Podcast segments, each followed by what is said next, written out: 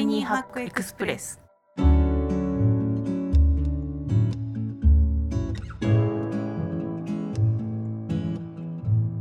こんにちは、ライハッカージャパン編集長の遠藤です。こちらの番組は、タイニーハック、つまり小さなライフハックを紹介する番組です。ライフハッカージャパンの記事から、行きや帰りの電車で聞きたくなる仕事に役立つライフハックを音声版でお届けしています。今回一緒にタイニーハックを紹介してくれる仲間はこちらです。こんにちは、ライフハッカージャパン編集部の島津です。内藤です。よろしくお願いします。はい、よろしくお願いします。えーっと、2月の20日ですね。月曜日です。皆さんいかがお過ごしでしょうか？今日のタイトルはドキッとする感じのやつです。仕事が遅い人の特徴。ガーン。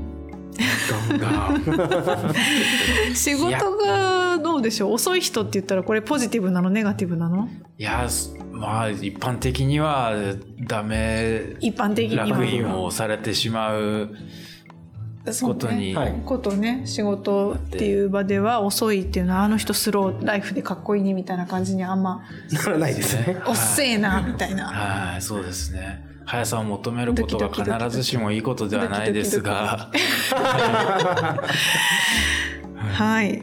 あと、そうですね。やっぱ、ライフハッカーの読者の方は、どっちかというとスピード強の方が多いんじゃないかと思うのですが、ショッキングな内容ですし、遅い人の特徴ドキドキドキドキと思うと当てはまってないかなと思って読むんですけど、遅い人の特徴は、1、目標を設定しない。で、2番、2番、2番。えっ、と、あれあれ？に、に、あと優先順位をつけない。すいません。えー3番が作業時間をトラッキングしない。4番先延ばしする。5番非効率的なスケジュールを組む。6番スマホで気が散る。みたいな感じで、あの、どれもみんなちょっとは心当たりがあるかなっていう内容かなと思うんですけれども、お二人はいかがでしょう？島津さんどうですか？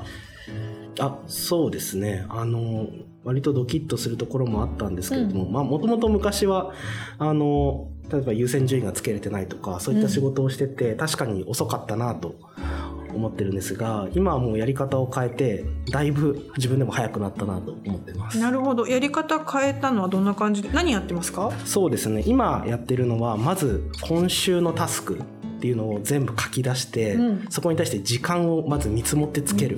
今週のタスクはいつ見積もるんですか？だいたい日曜日の夜に。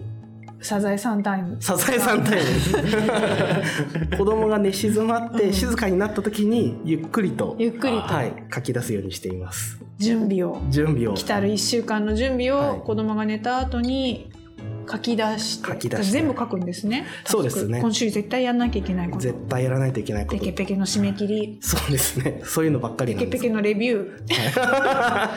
記事。はい、書く。記事を書くっていうのいっぱい入る。いっぱい入ってきますうん。でそこに、あのー見積もったものをうん1週間のスケジュール、はい手帳を使ってるんですけど、うんそこの手帳に全部落とし込むようにしてます、時間が見えて、はいこの日の午前中にこれをやるよみたいな感じでそうですね。レゴブロックのようにというか、はい。テトリスのようにテトリスのように。ピチピチとはめていく。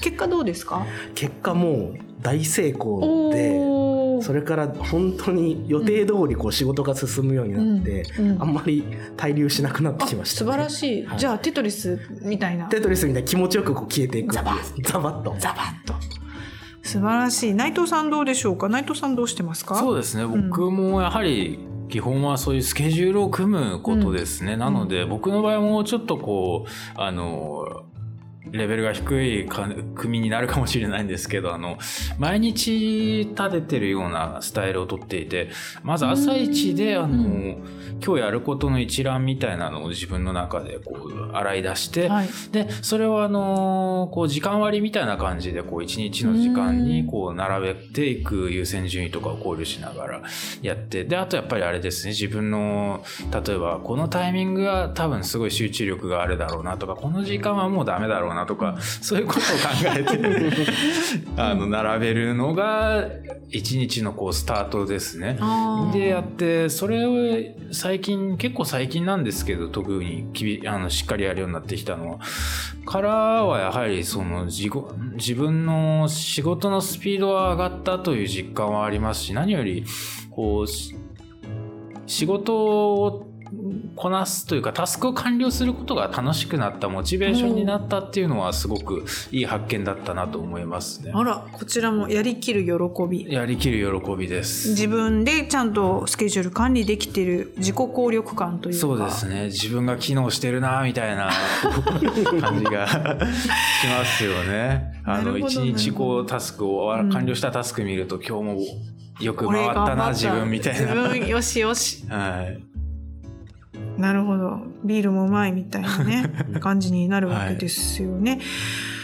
ということであれですね。じゃあ2人とも結構ここはでできる人っていうかやってる人に当たるんだと思うんですけれどもまあ2人の話を総合しても特徴としてはやっぱり何をやるかっていうのは先に見洗い出していること。はい。で洗い出した上でそれがどのぐらい時間がかかるのか見積もってあること。で1日のゴールや1週間のゴールから逆算してちゃんと時間にはめて行ってるってあたりですかね。そうですね。そうですねはいそうすると、まあ、やりきったなっていう快感とともに、はいあのやるべきタスクを終えられてあの仕事が遅い人ではなくなるということだそうなんですけれども他になんかでも内藤さんとかさっき言ってたみたいになんていうの？この辺の自分はもうダメだろうみたいなことも気にしてるっていう自分のエネルギーレベルに合わせてタスク振るとかもややってんですか？あそうですね。それはまあ本当に直感的な判断なんですけど、うん。こう割り振っていく上ででもこの時間にこれしたくないなみたいなうんうんうん非常に単純な話ではあるんですけどね、うん。その集中力が落ちるタイミングとかどうしても毎日仕事を続けてるとなんとなく分かってくるんでそうですねなのでこう一番の難題に向き合う時間をその日のやっぱり朝だとコンディションとかもなんとなく分かるんであの例えば朝今日冴えてるなっていうんだったらこう難題を午前に持ってくるのもよしちょっとこう立ち上がりに時間かかるんだと思ったら、あの午後の方に回すもよしみたいな感じで、そこであの帳尻であったりうん。調整を図ってる感じですねう僕は。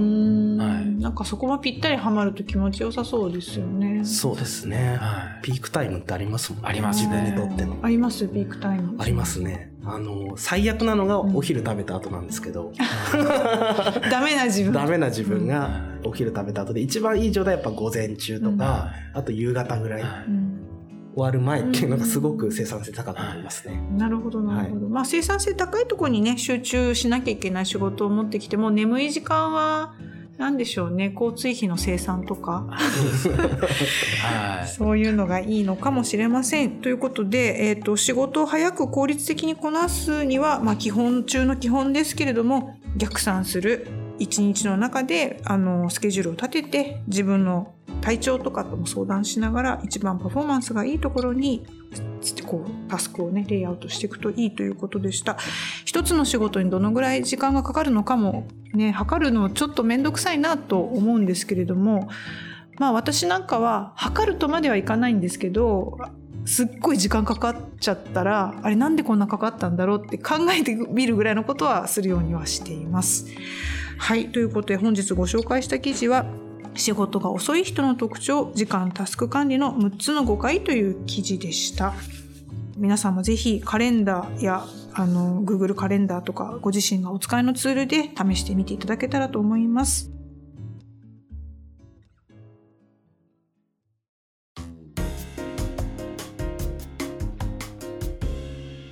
Tiny Hack Expressポッドキャスト版をお聞きの方は概要欄に記事の詳細がございます。ぜひご覧ください。えーライハッカータイニーハックエクスプレスは毎週月曜日に更新しています。